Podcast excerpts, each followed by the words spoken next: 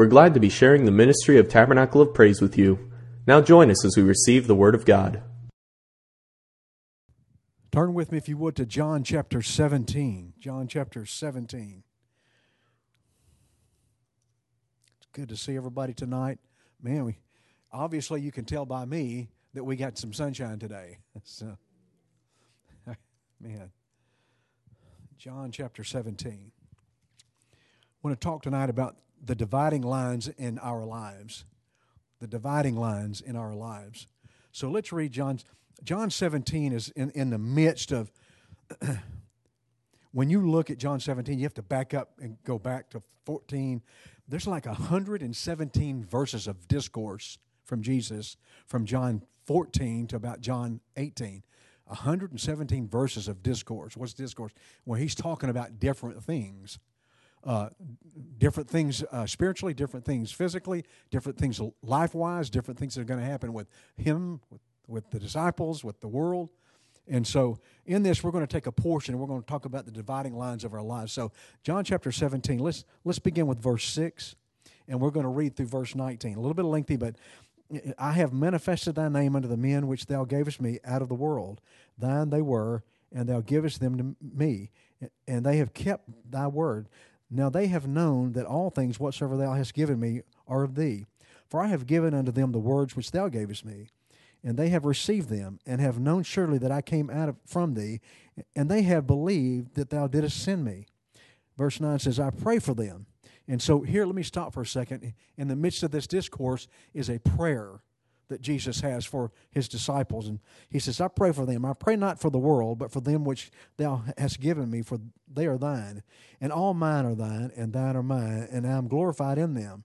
And now I am no more in the world, but these are in the world, and I am, I am come to thee. Holy Father, keep through thine own name those who thou hast given me, that they may be one as we are. While I was with them in the world, I kept them in thy name.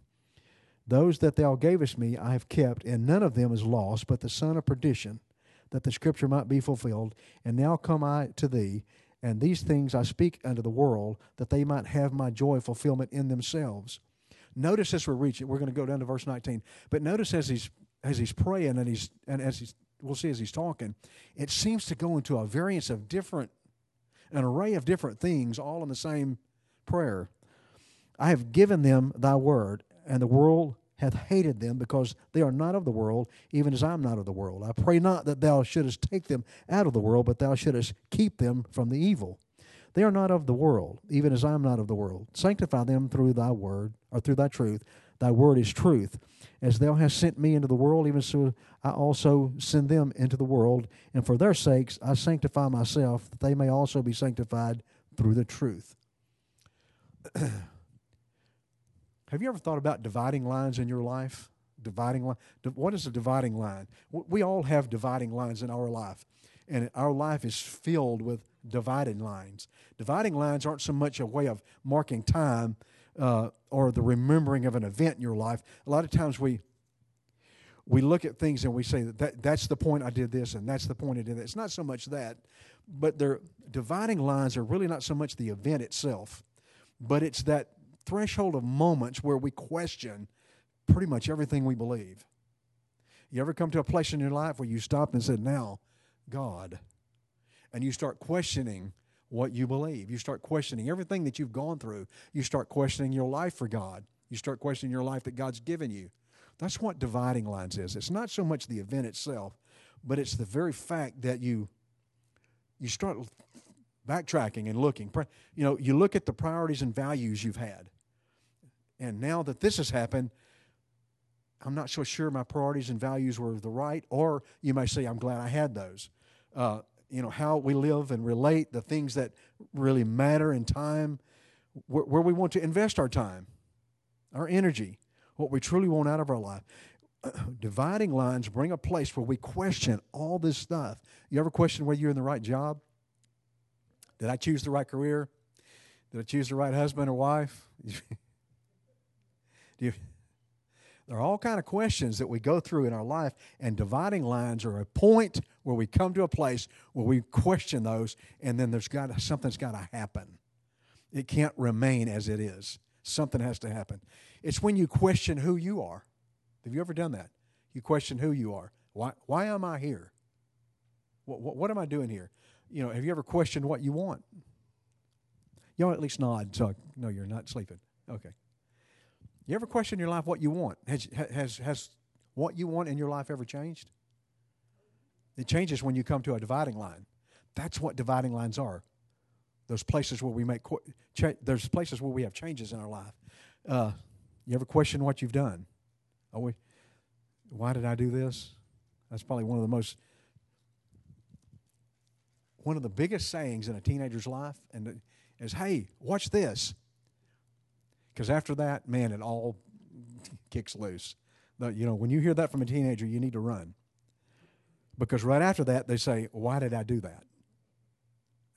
But we do that. Listen, we talk about teenagers doing that, but we do that through our life. Uh, you ever question whether your life really makes a difference or really? Do you ever question that? You ever just stop for a minute and say, you know, I'm hearing there's over 8 billion people in the world. There's over 300 million people in the United States. Does my life really count? Is what I'm doing, does it really matter? I must be the only one. Your pastor must be thoroughly confused about what his life is, what's happening in his life. Know, what I recognized in, in my study, what I recognized was that there are various times, and I began to look at it, and there's a numerous amount of times where I had dividing lines, where I came to a point where I had to make a decision about what was going on in this particular circumstance. I had to do something about it. Uh, the thing is, there's no right way to answer any of these questions. The questions I just posed, there's really no right way to answer these questions. And it's the process of life where you work things out to get clarity in your life. That's really what dividing lines come to be. They're the processes in your life. You're trying to get clarity. You know, that, that's part of what we want to do in our life. We want to get clarity about our life. And so, as we're reading here in Jesus' farewell discourse, it's the night of the Last Supper here in our reading. It's the night Jesus washes the disciples' feet. It's the night he has this lengthy discussion about his upcoming death. He talks about what's going to happen with his disciples. There's a variation of things that he talks about. And through this discourse, we get some insight on what's going on inside of Jesus. When you read this, you'll, you'll recognize, we understand this about the Lord. The only man to ever exist that was man and God.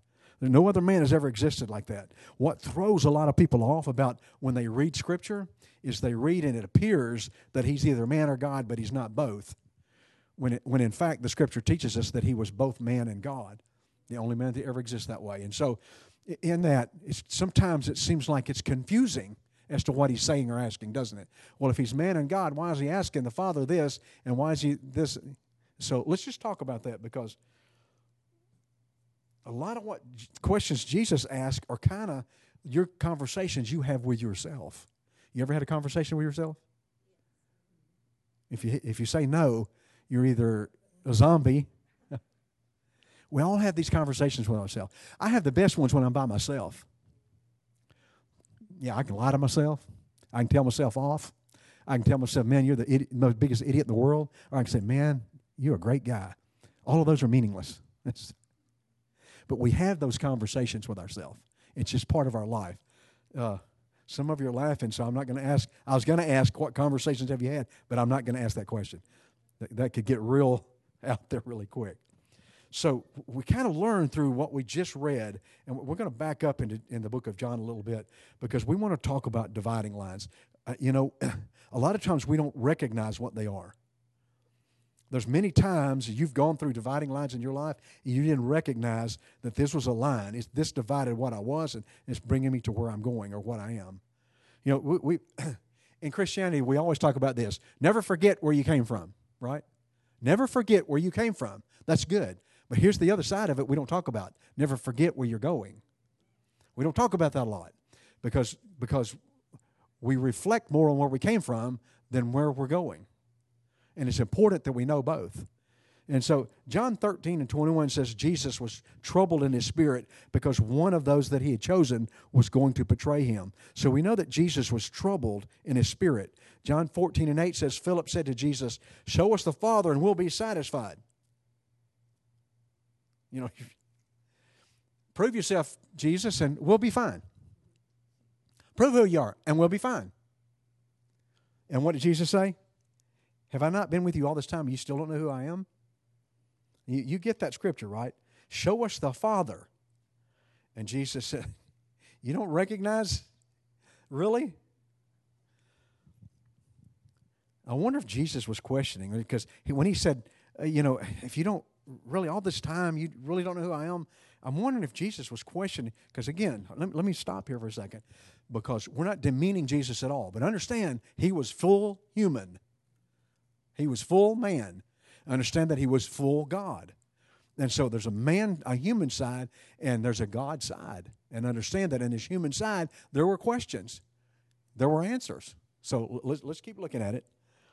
So I, I just wondered if he, at this point, wonders you know, have I succeeded in my goal of getting these men ready? Because I'm about to leave. And so now they're asking me this question when in fact I've been with them all this time. Man, let me take a step back. Let me take a step back. Is it is this really what's going on? He says in that verse 15, if you love in verse 15 of that same chapter, if you love me, you will keep my commandments. Here's the word we missed the whole time. What's the first word? If if, if, was Jesus not sure if they loved him or not? We read that sometimes and we don't pick up on things about Jesus. If you love me, keep my commandments. Was he not sure they loved him? I mean, now he's sure of one thing in chapter 15, verse 18. He's very sure of this thing. He said, The world hated me. He's very sure about that thing. He, the world hated me. He also knows in chapter 16, verse 32, that he's going to be abandoned. So the, all of these things are going through this, this, I call it a concourse of, or a litany of question and answer, question and answer. When you go through chapters 14 through 18, there's all this dynamic of different directions that Jesus asks and talks. And, uh, you know, he sounds kind of like he's human. He sounds kind of like he's a man. If. So the context of the prayer of Jesus in our reading wasn't, oh God, help me. Please do this. That wasn't when we read his prayer. He said, I, he said, I, I, verse 9, I pray for them. His prayer was not, oh no, they're not equipped, they're not ready. I, I, I didn't, you know, that didn't happen. That wasn't it. That's not what he prayed at all. But when we read that, it seems as though Jesus is rambling. You are thinking that about me right now, I can tell, because some of you smiled. It seems as though Jesus was rambling as he was talking. That's the appearance now. His prayer almost sounds confusing, like hard to understand. Do you know why? Do you know why it appears to us he's rambling? Why it appears to us it's confusing? Why it's hard to understand? Because we see Jesus on the God side, but we very rarely look at him on the man side.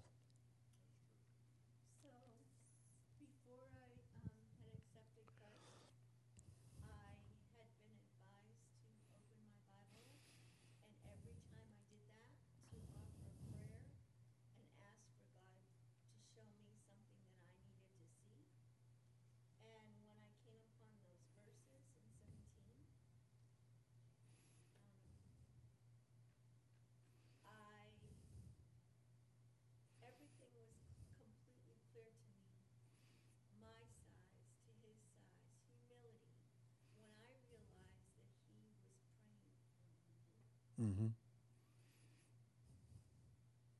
know, it takes everybody a different thing, but that was a thing that was like, okay, so how do you start? On, in all of his turmoil, in all of his drama, in all of this crazy corruption and uproot, he took the time in his own pain and suffering Mm-hmm. to pray for me. Right.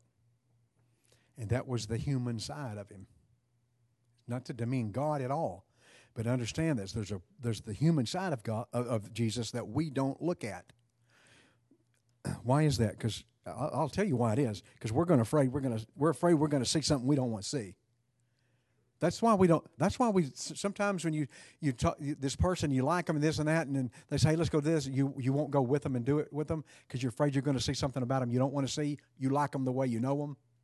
You ever had a person like that in your life? I have. I was afraid this person's going to let me down. They're going to be n- not what they appear to be. And lo and behold, you know what happens, right? Not only did they let me down, I let them down because they're seeing a person. And that's the thing about when we look at Jesus we're, we're so attuned and so and this is not to demean who he is but it's to understand that he showed us a side of humanity that we need to understand because if he was if he was tempted in all like manner yet without sin it, it wasn't the god side that was tempted god can't be tempted nothing tempts god it's not that someone can't tempt god but god God can't succumb to temptation. It doesn't ring his bell at all. It doesn't. It's not a part of. Does that make sense? When Jesus was tempted three times the, by Satan in the desert, each time it was what? The physical aspect. The male. The man. The, yeah. Hey, I'll offer you. I'll give. The, the devil was offering things he couldn't even offer him, but at the same time, he, he was he was reaching. We understand that's why Jesus fasted for forty days. Yeah. So so that, that that the man side of him wouldn't give into that, that it would allow the God, and that's that's the reason why that we we fast today, is because in us resides the Holy Ghost, and if we don't fast like we should, and it's important because it's a tool. Fasting is not. Let me. Yeah, this is not part of my deal, but let me say this. We've been taught for years that fasting, if I want to get, an, uh, if I want to get a new home, I'm going to fast for certain days that God will stop, stop Fasting is a spiritual tool that, sub, that puts your flesh into subjection. Fasting is not a tool used to get something for your flesh. That makes okay. So there's been a lot of business going on for a long time in church about fasting. That fasting is not to get something; it is a spiritual weapon, and that's why Jesus was over each time. What did he say? it, it is written. He went to the God side of it. He didn't say, "I am the Messiah." I am the Savior. He didn't do that. It is written. He went to the God side of it. So we have to understand something that there's the God side always prevailed in Jesus' life, but there was a man side. If Jesus could not fall to subject to sin, then the whole point of being the Savior is mute. The, the opportunity for him to be subject to that and fall to it the man side, is why he was the perfect sacrifice. I mean, just, just stop for a second and think. If he, if he couldn't have fallen into that temptation, then the point of the temptation is useless. You understand that, right? Well, y'all looking at me like, because we don't think about, we want to think about the God side. We just don't like to talk about the man side. But Jesus gave us the aspects of his man side so that we can be overcomers that we can be power in the spirit, that we can have all, you know, we can understand word, all these things. Uh, so it seems as though Jesus kind of goes back and forth, and, and he does. But the whole thing is, it seems that way because we're looking from one side. So let's look from the man side a little bit. Have you ever had those kind of conversations with God? Conversations where you think out loud? You ever had those? You know, we're supposed to pray. Okay. What am I thinking right now? Anybody? What am I thinking? Come on, come on, come on, come on. Huh? Yeah, that was close. You don't know what I'm thinking. You know why? Because we're not having a conversation. All I'm doing is thinking. Prayer is not a thought, prayer is a conversation. It's conversation. You talk to God, God talks back. That's another part of prayer. Remember that. Because many people come to the altar, sit down, and oh, I'll do this and get up, walk off. They never let God talk to them. And God's at the altar going, I mean, he doesn't do that, but you understand that's the premise of it. Like, well, I was about to, you know, what you asked for, I was about to talk to you about it, but you walked off. So understand that about prayer. It's a conversation, but it's nice to have conversation when both of you are. It's not a conversation if both of you are not, right, conversing. It's not a conversation. So it's a dictatorship. So. So have you ever had those out loud, you, you know, conversations with, with yourself and with God? Have you ever you ever wrestled with your own life out loud? You ever done that? man, I can't believe I did this, and I can't, you know, I'm, I'm now I'm stuck in this. I'm, I'm never going to get out of this because I made this. Have you ever made some statements to God and eh, made some, asked some questions to God? Not that, that you would reveal here. Have you ever made some statements to God you would never reveal to us? You haven't? Well, I'm sorry, but your pastor has. I've made statements to God and asked him questions I would never, ever let you know that I said or asked. Too personal. It's too personal. Also, would be embarrassing. Because I've sometimes made statements to God that were, you know, there's a reason why that Job never charged God foolishly. God doesn't have a problem with you making a statement or asking a question as long as you're not charging God foolishly, as long as you're not doing it out of foolishness. And oftentimes, what we see is we approach God in foolishness or foolery.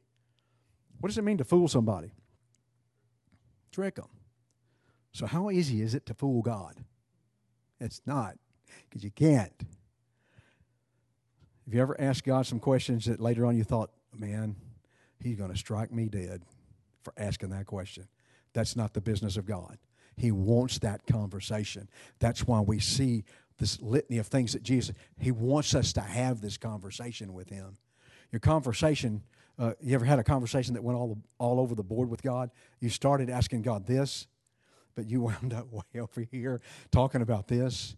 All, you know, these are all listen, understand why this prayer was like this. Jesus was showing his disciples what it means to converse humanity to God. That you're going to go all over the place. There are things that are going to, you're going to say some things, you're going to wonder some things. Uh, you ever ask a question that made no sense after you ask it? Asking God. I'm just asking God. I mean, quite frankly, some of y'all have asked me some questions that made no sense, but I'm not talking about that. So. If you ever ask God a question, and later on you went, why did I ask that? Or I guess I'm the only one messed up. You ever ask God a question and then you contradicted it a little bit later in the same conversation? Your what's happening and all that? Listen, what you're looking for is clarity. What Jesus was trying to show them was clarity. But what he was trying to show them was a way to find clarity. Let's, keep going. Here's, here's a critical, see if I can say this correctly. There are times when we go to Jesus and we pray, and we pray to him as a friend. But most often, we go to Jesus and pray to him as God. Do y'all understand what I'm saying? You see, in Christendom and in the world, there's a fear of God. And so often people will go to and pray to God in that fear. They're, they're not sure how to ask, what to say. They're not sure if I should say this. There's a fear. But when you learn to pray every time as a friend, because Jesus told his disciples, You're no longer my servants. You're no longer servants. You're my friends. There's an intent in that, not just to take you from here to here. There's an intent of, of conversation that God wants to have with you, but it has to be on the friend level. We, we can't touch him on the God level. Let, let me, I'll get, you can't touch him on the God level. God's too, his ways are not our ways, the scripture says. His thoughts are not our, sorrow, his intent, of that. We can't touch him on that level. That's another reason he came as a, a human so that we could he knows our infirmity. He was touched with our infirmities. And so he he knows that. And so he, that's how we can we can be touched and pr- talk to him like a friend. Don't go to him scared. Even if you've done something very drastic and very what you consider bad don't go to him scared. And that's what he's trying to show his disciples in this. I was i was just going to say um, in that same regards it's important to understand that that fear is not we shouldn't be scared but there is it'd be okay to say the fear as far as the respect and reverence which is what the word teaches us to have that fear of god it's a reverence it's a respect right. uh, my mama used to always tell me I'm, I'm your mama not your friend and so but there was a meaning behind it i can go to my mother for anything and i can talk to my mother about anything but there's always a respect that i'm not going to right. disrespect her like I would talk to somebody else that would be considered quote unquote a friend or something like that. Right. Because, uh, you know, there's the, the problem with the, you know, fear God thing is that a lot of people fear afraid of God. Uh, and, and there's a lot of people that fear, that, but they don't even fear God. And what does that mean? It's not that they're not afraid of Him, they don't respect Him. And, and so that's one of the things, and you're correct. We should always go to God with respect. That should be the norm. But you know what? I've got a lot of friends, and I never disrespect them. If I've got to ask them a question, ask for help, or ask them, anything, I don't go up and disrespect them, and then, because why?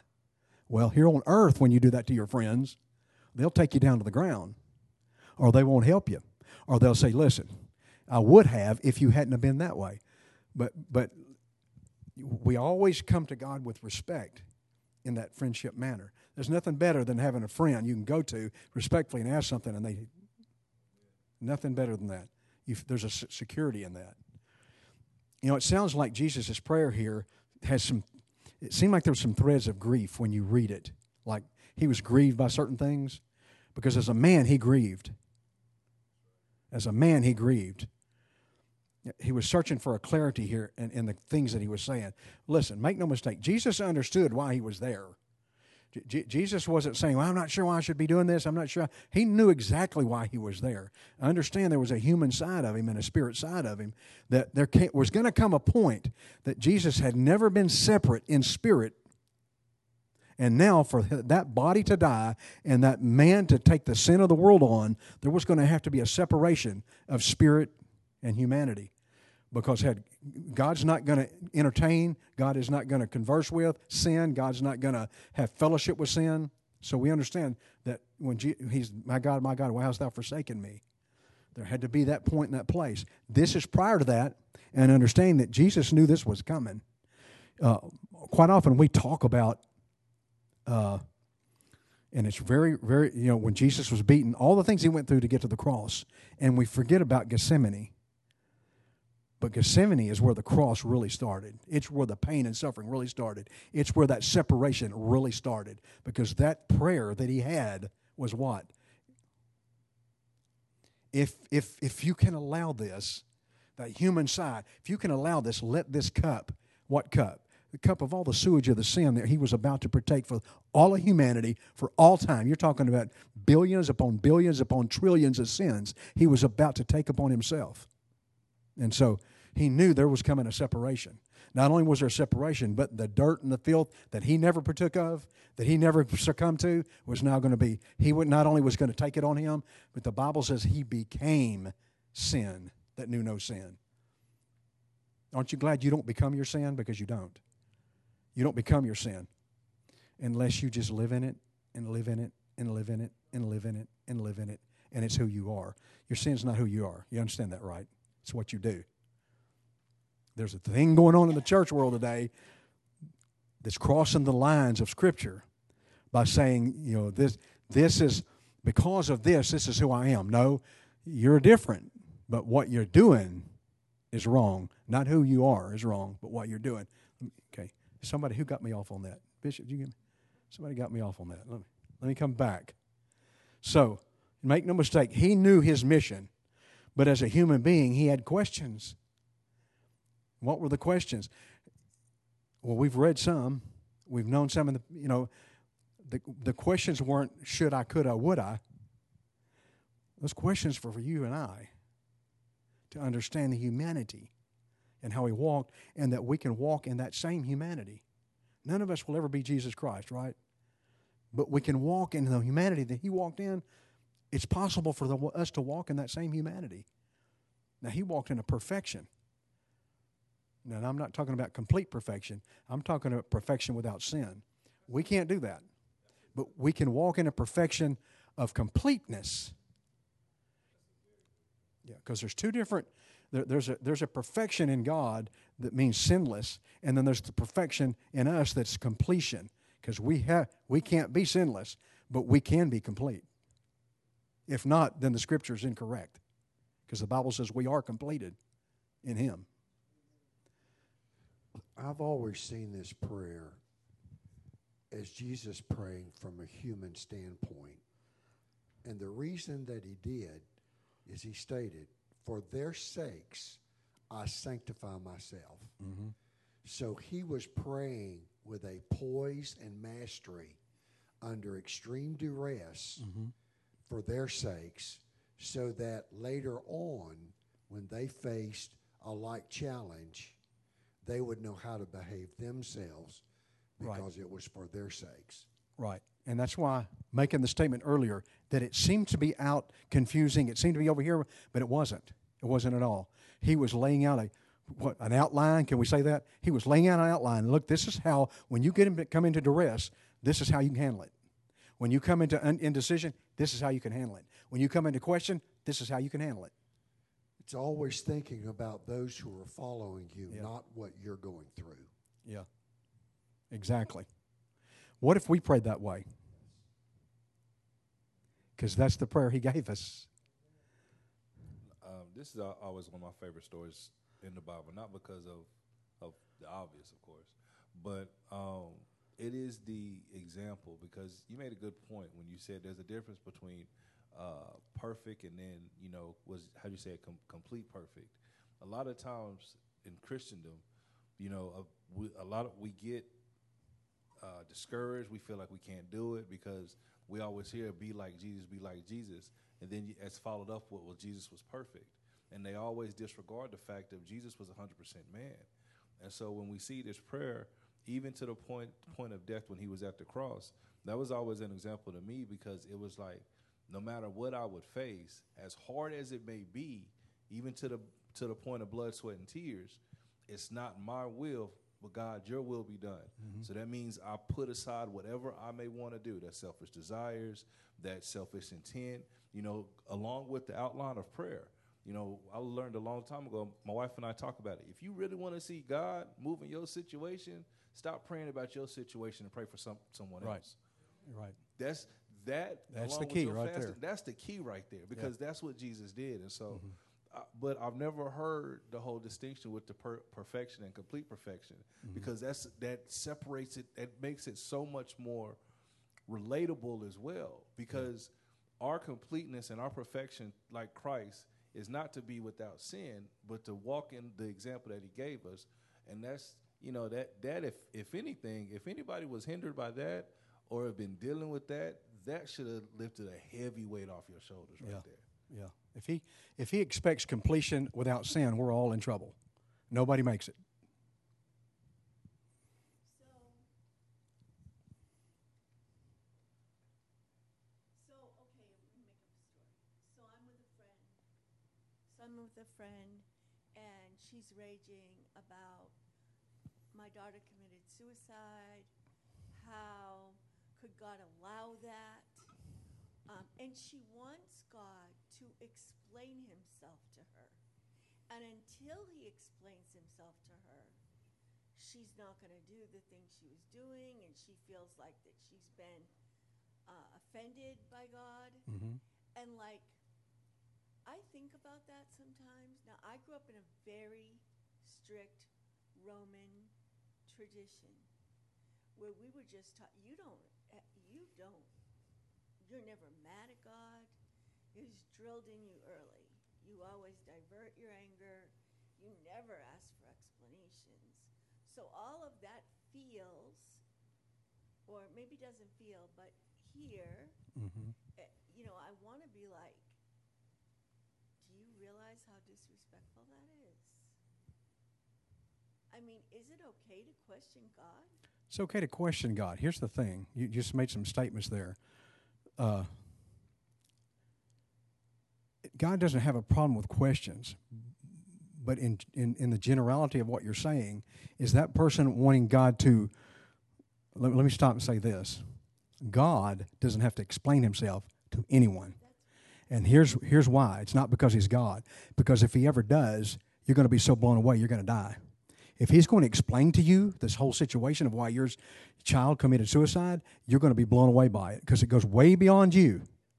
It goes way beyond you, and you're not going to be able to fathom it. That's why God doesn't have to explain himself. The other thing is, he is God, and he's not required to explain anything, just like he's never required and never did prove himself to anybody.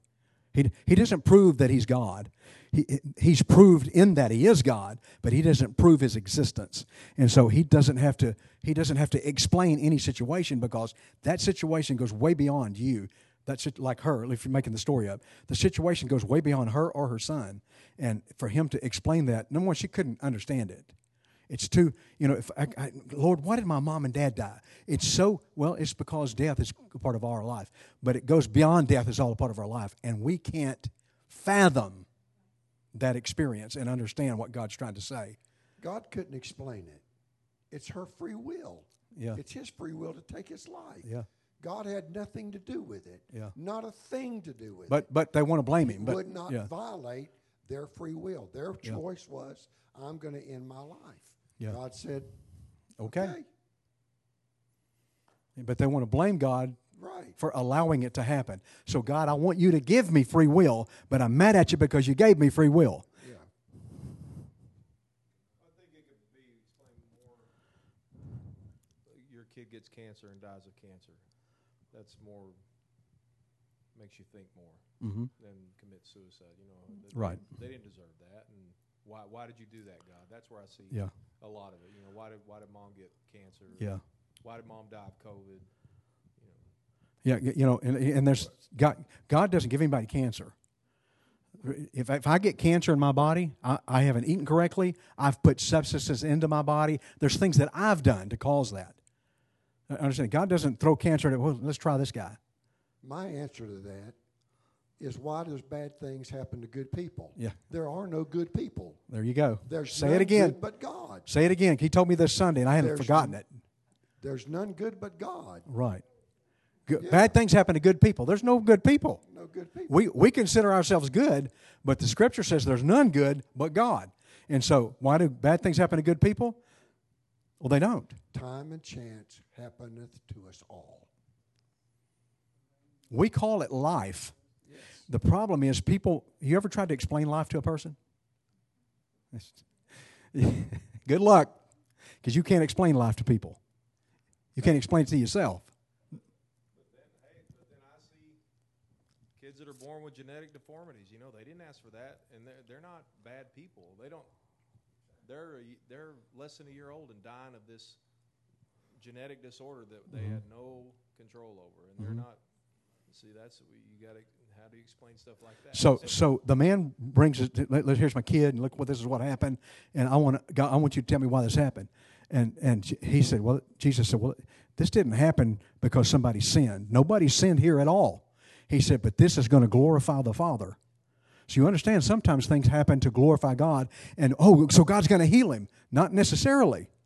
Understand that glorifying God comes in so many arrays and different things that this kid might grow up and because of the attitude this kid has alone about his genetic disorder and he grows up and he still comes but he still makes it through life you know that glorifies god so there's, there's a variation of all of those when we try to again when we want to explain life or we want to explain it's not that we want to cop out and say well that's a mystery and god doesn't want us to know. No no no. The, the mysteries are god, god we're not to be in a mystery in the church. That's not a but understand something. Uh, there's there's a there's life above us. We cannot fathom. And what this child may this child may become the person that they couldn't walk. They were they were like but then they found a cure for cancer now what would you think about that? We should have just done away with that child in the mother's womb. Or you know what? We should have just not trained that child. Or we should have just you know that's just the thing that they got. They got it. They'll just have to live. No. We have to understand that every person every person every person that's born is that the parents are the tools, but God is the creator. The parents are the tools, but God is the creator. I knew you before you were ever before even the in those secret places, even before you were formed, I knew you. So every person, regardless of the situation they come into the world, there's the potential of God's purpose. The problem is that they have that child may have parents that don't understand that there's potential for God's purpose and lead them in another direction totally. There's all kind of things that go on here. The fall, Adam's fall, is free will. It's free will. God gave him a. God, if you can't fall, there's not a free will. And so the fall of Adam was simply for free will. God said, okay, you can do all this. There's only one thing you can't do. Don't eat of the, the tree, but you have the free. He gave him a, what if he'd never given Adam a free will? I think the better question is why did God ever create Adam? Because he knew what he was going to do. Oh, yeah, absolutely. Because he was the lamb slain before the foundation of the world. Yeah. So he knew Adam was going to sin before God ever created the heavens and the earth. He knew Adam would sin. That's Pastor just quoted it. Before the found, what is the foundation? What's the foundation of this building? It's the concrete, right? Foundation. Before this foundation was ever laid down, God knew. God knew you were going to be here tonight. Let's just see if we can simplify this. He knew you were going to be here tonight before the foundation of this building was ever put in down. So you understand, before the foundations of the world building, God, Jesus was crucified. Why is that? Because in the in the as we know, in the plurality of who God is, not the plurality of gods, but who God is, all these things He already knew. Don, one one aspect that I've always had is that shall not the judge of all the earth do right? There will come a time. There's things I don't understand. Right. I can't explain that are way above my pay grade. Yeah. But in eternity, when God makes it all, then I'm going to understand. Right. And I, I will agree that God did right Yes. in every action that he took. That you have to have that kind of faith Yeah. in God if you're going to walk with him. Because if you walk with him, you have to accept his ways without understanding his motives because God will never explain himself. Right. Don't don't think that God is going to. It seems as though when we get to that other side and we know, then we know what we don't know now. That God finally explains Himself, but that's not, what- or that now now I'm satisfied because I understand what happened. It's not that either. It's just to show the glory of God. He's not going to let us understand so we can go. That's why Uncle Jim died of cancer and both his legs fell off. It's not. It's not that. See, we. Right. It's way above us. Way above us. Way above, Way above us. But He's understand this, it's the faith- He's infinite. There's Right. no there's no getting to the edge of God. There's no Yeah. reaching beyond the edge of God. Right. There's no knowing that He has no right or left, up or down, front or back. It doesn't exist. It's not because he can't. It just doesn't exist because God is infinite. He's omnipresent. He's omniscient. He, all of those things. Things we can't, listen, we can't understand infinity. We can't understand it. We can talk about it. Our faith says that infinity exists in God, but we can't explain it. We're not there yet. he that cometh to God must believe that he is Yes. and that he is the rewarder of them who diligently seek him. Right. You got to believe that. Got to believe it. Dividing lines. Go ahead. I was just gonna say, just even, you know, to bring it back. Um, how can I say it? Even with God not having to explain Himself, nor will He. Answers of the questions, 'cause- and this is from personal experience and what I what I've seen through, throughout my life. Even at the times where there's been a child suicide, or there's been a stillborn, or um, a, a deformity of, of some, some kind of handicap. The anger that I've seen the parents and those that have experienced, the only way that they got through that, especially when they questioned God, God didn't have a problem with the question, but they had to be in, in a position to receive whatever answer He gave. Just like when we pray, God doesn't have to answer our prayers, you know, but there's never an unanswered prayer that goes out there. Mm-hmm. Now, through that, that means that you have to stay in your word. You have to literally, just like a marriage, just like just like a, a best friendship. In order for me to understand an inkling of what you think or what I got to walk with you, we have to be in fellowship. We have to have a relationship. So even in those hardest moments, being in God's word, if I if I spend enough time in God's word and understand the relationship with Him, and work on the fellowship and relationship with Him, I stop looking for an answer and start believing and understanding that whatever may happen or come, God's got me, and there has to be a reason, even if I don't understand. Right. Because, like you said, you know, He's a rewarder of those who diligently seek Him. So through those hardest times, that suicide that may have happened, the mother may may be angry. God didn't tell us that we're not supposed to have emotions. You know, that's an emotional roller coaster that, that goes through. And she may be upset, but if she really wants that any type of answer or closure, because that's really what they're looking for. And you want to ask God, well, get into his word and talk to him. But then don't stop talking with him out of anger. Like you said earlier, when we go up to pray, don't just tell God what we want and walk off. Listen, wait, because just like there's anger, he'll send a comforter. Just mm-hmm. like there's sickness, he sent a healer. So just like when you feel defeated, he's he's giving somebody who gives you the victory. But you, we got to be in that relationship, and we got to understand because the answer God's given us everything that we'll all in every need ever need. He's already given it. He's not going to give us no more. He's not going to give us no more of His Spirit. He's not going to give us no more of His healing. He's not going to give us no more. He's already given it according to His Word. Mm-hmm. So everything and every question, no matter how crazy it may be, it's there. But we have to have that relationship, and we have to be in the Word if we want to get that honest answer that we're looking for. Has your child ever asked you a question that you could not answer because they could not understand it? Mm-hmm. The questions we ask God, He can't explain them because we wouldn't understand them. His thoughts are so far above our thoughts, and His ways are so far above our ways. That's the faith that it requires to walk with God. And therein lies the, the thing why the just live by faith, why we walk in faith, because it doesn't take faith to believe the possible. It doesn't take, take any faith to believe the possible. I've, I've got faith that that chair's going to hold me. I don't take any faith. No, I didn't take any faith. Um, you know, I've said these things a hundred thousand times. Maybe not a hundred thousand, but you understand what I'm saying. But but it takes faith to believe the impossible. But here's the thing: you want to know where your faith rests cross one of these lines, lose a child. Many of us say we walk in faith, but lose a child. That's when you're going to find out if you're walking in faith or not. That's when you're going to, I believe God that, you know what? God has my best for me. He has my best for my child. You know, that's when, now that's, that's where the rubber meets the road, and that's hard. That's difficult. I'm not saying it's easy, but you find out. You you now come to that that that particular line in your life where you find out where you are in faith. Because there's things that I believe God for, I can't explain them. I don't even know how to ask God sometimes, and God won't explain to me because He knows I'm never going to understand it. Because I'm saying, all right, God, you said it here in your Word. I don't know how you're going to do it, but you know what? You said it. Because you said it, that's good enough for me. I'm going to believe it. Right.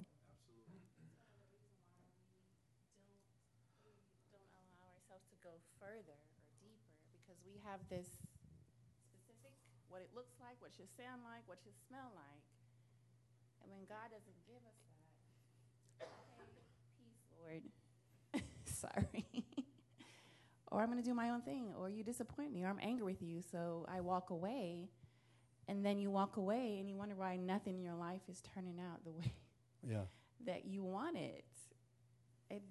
And I've been there, and I'm not saying that I'm above anyone, but we have to start looking at like you. We walk away, we throw tantrums, and we walk away, and then we expect God to deliver when we have not been faithful. Mm-hmm.